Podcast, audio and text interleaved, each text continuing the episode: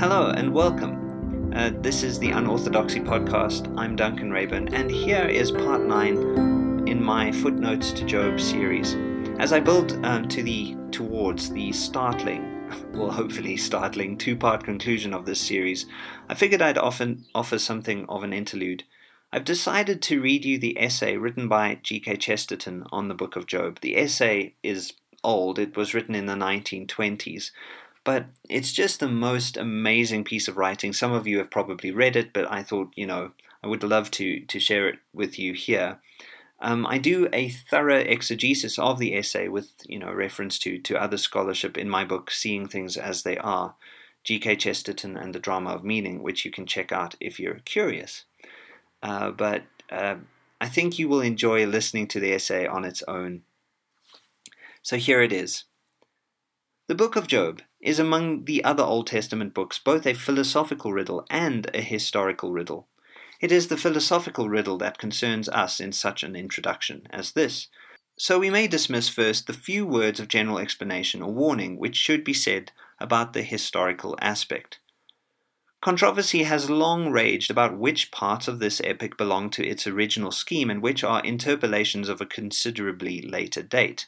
The doctors disagree, as it is the business of doctors to do, but upon the whole, the trend of investigation has always been in the direction of maintaining that the parts interpolated, if any, were the prose prologue and epilogue, and possibly the speech of the young man Elihu comes in with an apology at the end. I do not profess to be competent to decide such questions. But whatever decision the reader may come to concerning them, there is a general truth to be remembered in this connection. When you deal with any artistic creation, do not suppose that it is anything against it that it grew gradually.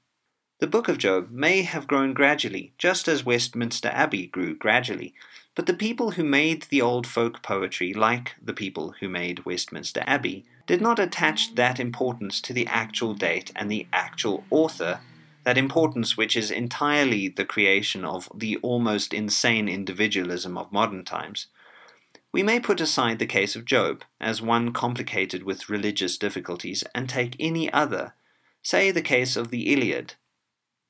Many people have maintained the characteristic formula of modern skepticism that Homer was not written by Homer, but by another person of the same name. Just in the same way, many have maintained that Moses was not Moses, but another person called Moses. But the thing really to be remembered in the matter of the Iliad is that if other people did interpolate the passages, the thing did not create the same sense of shock as would be created by such proceedings in these individualistic times.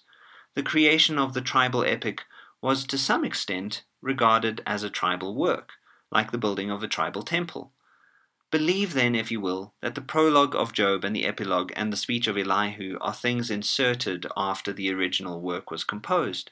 But do not suppose that such insertions have that obvious and spurious character which would belong to any insertions in the modern individualistic book. Without going into questions of unity as understood by the scholars, we may say of the scholarly riddle that the book has unity in the sense that all great traditional creations have unity, in the sense that Canterbury Cathedral has unity, and the same is broadly true of what I have called the philosophical riddle. There is a real sense in which the book of Job stands apart from most of the books included in the canon of the Old Testament. But here again, those are wrong who insist on the entire absence of unity. Those are wrong who maintain that the Old Testament is a mere loose library, that it has no consistency or aim. Whether the result was achieved by some supernal spiritual truth, or by a steady national tradition, or merely by an ingenious selection in after times, the books of the Old Testament have a quite perceptible unity. The central idea of the great part of the Old Testament may be called the idea of the loneliness of God. God is not the only chief character in the Old Testament. God is properly the only character in the Old Testament. Compared with his clearness and of purpose, all the other worlds are heavy and automatic, like those of animals. Compared with his actuality, all the sons of flesh are shadows. Again and again the note is struck. With whom hath he taken counsel? That's Isaiah 40, verse 14. I have trodden the winepress alone, and of the peoples there was no man with me. Isaiah 63, verse 3. All the patriarchs and the prophets are merely his tools or weapons, for the Lord is a man of war. He uses Joshua like an axe or Moses like a measuring rod. For him, Samson is only a sword and Isaiah a trumpet. The saints of Christianity are supposed to be like God, to be, as it were, like statuettes of him. The Old Testament hero is no more supposed to be the same nature of God than a saw or hammer is supposed to be the same shape as a carpenter. This is the main key and characteristic of the Hebrew Scriptures as a whole. There are indeed in those Scriptures innumerable instances of the sort of rugged humor, keen emotion, and powerful individuality which is never wanting in great primitive prose and poetry. Nevertheless, the main characteristic remains. The sense not merely that God is stronger than man, not merely that God is more secret than man, but that he means more, that he knows better what he is doing, that compared with him we have something of the vagueness, the unreason, and the vagrancy of the beasts that perish. It is he that sitteth above the earth, and the inhabitants thereof are as grasshoppers. Isaiah 40, verse 22. The book is so intent upon asserting the personality of God that it almost asserts the impersonality of man. Unless this gigantic cosmic brain has conceived a thing, that thing is insecure and void. Man has not enough ten- tenacity to ensure its continuance. Except the Lord build the house, they labor in vain that build it. Except the Lord keep the city, the watchman waketh but in vain. Psalm 127, verse 1. Everywhere else, then, the Old Testament positively rejoices in the obliteration of man in comparison with the divine purpose. The book of Job stands definitely alone because the book of Job definitely asks, But what is the purpose of God? Is it worth the sacrifice even of our miserable humanity? Of course, it is easy enough to wipe out our own paltry wills for the sake of a will that is grander and kinder. But is it grander and kinder? Let God use his tools, let God break his tools. But what is he doing, and what are they being broken for? It is because of this question that we have to attack as a philosophical riddle the riddle of the book of Job. The present importance of Job cannot be expressed adequately even by saying that it is the most interesting of ancient books. We may almost say of the book of Job that it is the most interesting of modern books. In truth, of course, neither of the two phrases covers the matter, because fundamental human religion and fundamental human irreligion are both at once old and new. Philosophy is either eternal or it is not philosophy.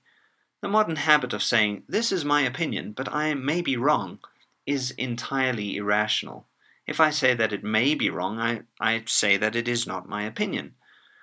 The modern habit of saying, Every man has a different philosophy, this is my philosophy, and it suits me, the habit of saying this is mere weak mindedness. A cosmic philosophy is not constructed to fit a man. A cosmic philosophy is constructed to fit a cosmos. A man can no more possess private religion than he can possess a private sun and moon.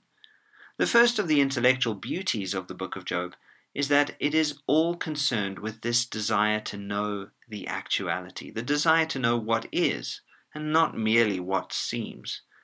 If moderns were writing the book, we should probably find that Job and his comforters got on quite well together by the simple operation of referring their di- differences to what is called the temperament, saying that the comforters were by nature optimists and Job by nature a pessimist. And they would be quite comfortable, as people often can be, for some time at least, by agreeing to say what is obviously untrue. For if the word pessimist means anything at all, then emphatically Job is not a pessimist. His case alone is sufficient to refute the modern absurdity of referring everything to physical temperament. Job does not, in any sense, look at life in a gloomy way. If wishing to be happy and being quite ready to be happy constitutes an optimist, Job is an optimist.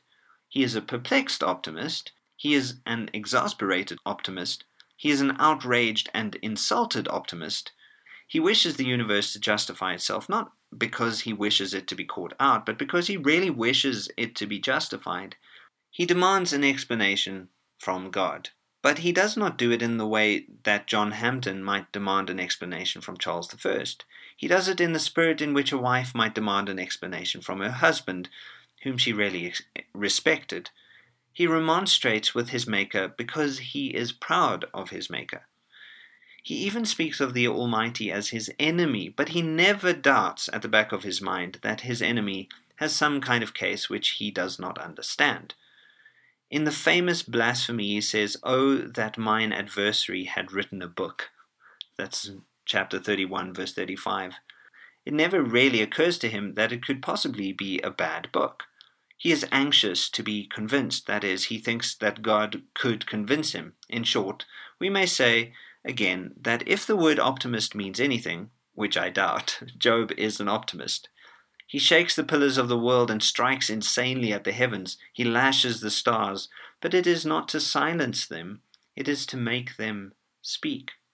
In the same way, we may speak of the official optimists, the comforters of Job. Again, if the word pessimist means anything, which I doubt, the comforters of Job may be called pessimists rather than optimists. All that they really believe is not that God is good, but that God is so strong that it is much more judicious to call him good. It would be an exaggeration to, of censure to call them evolutionists, but they have something of the vital error of the evolutionary optimist. They will keep on saying that everything in the universe fits into everything else, as if there were anything comforting about a number of nasty things all fitting into each other we shall see later how God, in the great climax of the poem, turns his particular argument altogether upside down. When, at the end of the poem, God enters somewhat abruptly, is struck the sudden and splendid note which makes the thing as great as it is. All the human beings through the story, and Job especially, have been asking questions to God. A more trivial poet would have made God enter in some sense or other in order to answer the questions by a touch truly to be called inspired, when God enters, it is to ask a number of questions on his own account. In this drama of skepticism, God himself takes up the role of skeptic. He does what all the great voices defending religion have always done. He does, for instance, what Socrates did. He turns rationalism against itself. He seems to say that if it comes to asking questions, he can ask some questions which will fling down and flatten out all conceivable human questioners. The poet, by an exquisite intuition, has made God ironically accept a kind of controversial equality with his accusers. He is willing to regard it as if it were a fair intellectual duel. Gird up now thy loins like a man, for I will demand of thee, and answer thou me. Chapter 38, verse 3 the everlasting adopts an enormous and sardonic humility. He is quite willing to be prosecuted, he only asks for the right which every prosecuted person possesses. He asks to be allowed to cross examine the witnesses for the prosecution. And he carries yet further the corrections of the legal parallel. For the first question, essentially speaking, which he asks of Job, is the question that any criminal accused by Job would be most entitled to ask. He asks Job who he is, and Job, being a man of candid intellect, takes a little time to consider and comes to the conclusion that he does not know. This is the first great fact to notice about the speech of God, which is the culmination of the inquiry. It represents all human skeptics routed by a kind of higher skepticism. It is this method, used sometimes by supreme and sometimes by mediocre minds, that has ever since been the logical weapon of the true mystic. Socrates, as I have said, used it when he showed that if you only allowed him enough sophistry, he could destroy all sophists. Jesus Christ used it when he reminded the Sadducees, who could not imagine the nature of marriage in heaven, that if it came to that, they had not really imagined the nature of marriage at all. In the breakup of Christian theology in the 18th century, Joseph Butler used it when he pointed out that rationalistic arguments could be used as much against vague religions as against doctrinal religion, as much against rationalist ethics as against Christian ethics. It is the root and reason of the fact that men who have religious faith have also philosophic doubt. These are the small streams of the delta. The book of Job is the first cataract that creates the river. In dealing with the arrogant asserter of doubt, it is not the right method to tell him to stop doubting. It is rather the right method to tell him to go on doubting, to doubt a little more, to doubt every day newer and wilder things in the universe, until at last, by some strange enlightenment, he may begin to doubt himself. This, I say, is the first fact touching the speech, the fine inspiration by which God comes in at the end, not to answer riddles, but to propound them.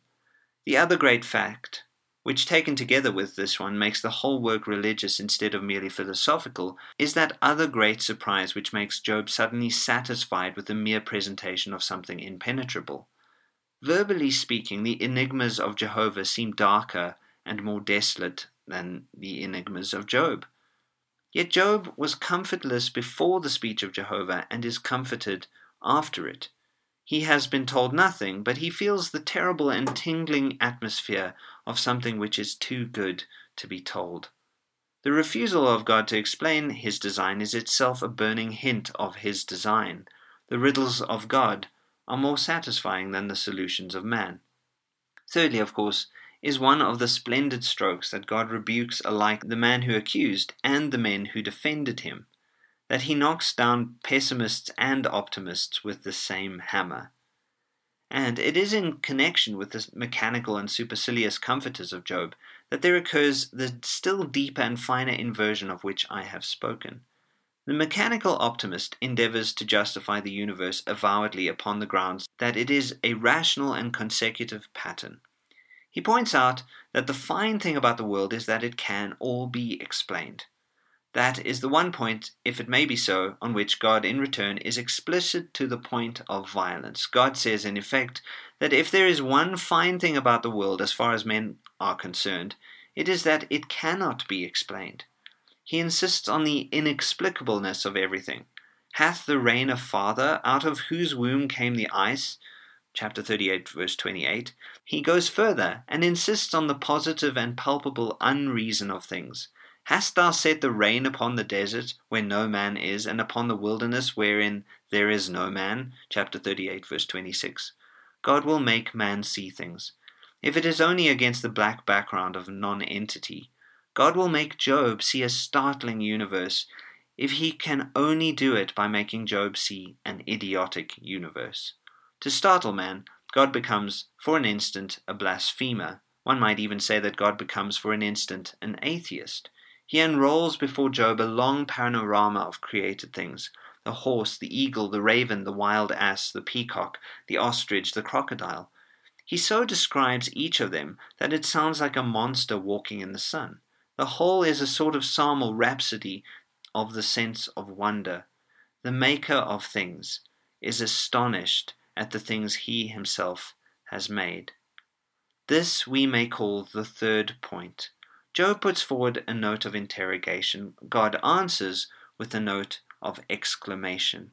Instead of proving to Job that it is an explicable world, he insists that it is a much stranger world than Job ever thought it was. Lastly, the poet has achieved in this speech, with the unconscious artistic accuracy found in so many of the simpler epics, another and much more delicate thing.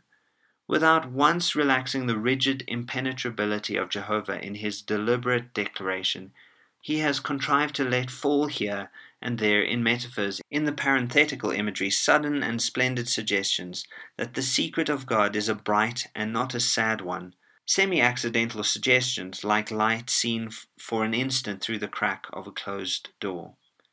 It would be difficult to praise too highly, in a purely poetical sense, the instinctive exactitude and ease with which these more optimistic insinuations are let fall in other connections, as if the Almighty Himself were scarcely aware that He ha- was letting them out.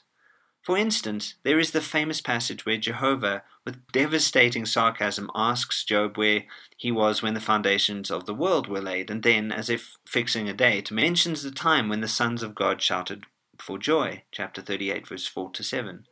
One cannot help feeling, even upon this meagre information, that they must have had something to shout about. Or again, when God is speaking of snow and hail in the mere catalogue of the physical cosmos, he speaks of them as a treasury that he has laid up against the day of battle, a hint of some huge Armageddon in which evil shall be at last overthrown. Nothing could be better, artistically speaking, than this optimism breaking through agnosticism like fiery gold round the edges of a black cloud. Those who look superficially at the barbaric origin of the epic may think it fanciful to read so much artistic significance into its casual similes and accidental phrases. No one who knows what primitive poetry is can fail to realize that while its conscious form is simple, some of its finer effects are subtle. The Iliad contrives to express the idea that Hector and Sarpedon have a certain tone or hint of sad and chivalrous resignation, not bitter enough to be called pessimism, and not jovial enough to be called optimism. Homer could never have said this in elaborate words, but somehow he contrives to say it in simple words. The Song of Roland contrives to express the idea that Christianity imposes upon its heroes a paradox, a paradox of great humility in the matter of their sins combined with a great ferocity in the matter of their ideas. Of course, the Song of Roland could not say this, but it conveys this. In the same way, the book of Job must be credited with many subtle effects which were in the author's soul without being perhaps in the author's mind. And of these, by far the most important remains to be stated. I do not know, and I doubt whether even scholars know if the book of Job had a great effect or any effect upon the later development of Jewish thought. But if it did have any effect, it may have saved them from an enormous collapse and decay. Here in this book, the question is really asked whether God invariably punishes vice with terrestrial punishment and rewards virtue with terrestrial prosperity. If the Jews had answered that question wrongly, they might have lost all their after influence in human history they might have sunk even down to the level of modern well educated society. But when once people have begun to believe that prosperity is the reward of virtue, their next calamity is obvious. If prosperity is rewarded as the reward of virtue, it will be regarded as the symptom of virtue. Men will leave off the heavy task of making good men successful. He will adopt the easier task of making successful men good. This, which has happened throughout modern commerce and journalism, is the ultimate nemesis of the wicked optimism of the comforters of Job. If the Jews could be saved from it, the book of Job saved them. The book of Job is chiefly remarkable, as I have insisted throughout, for the fact that it does not end in a way that is conventionally satisfactory. Job is not told that his misfortunes were due to his sins or a part of any plan of, for his improvement. But in the prologue, we see Job tormented not because he was the worst of men, but because he was the best. It is the lesson of the whole work that man is most comforted by paradoxes. Here is the very darkest and strangest of the paradoxes, and it is by all human testimony the most reassuring. I need not suggest what high and strange history awaited this paradox of the best man in the worst fortune. I need not say that, in the freest and most philosophical sense, there is one Old Testament figure who is truly a type, or to say, what is prefigured in the wounds of Job.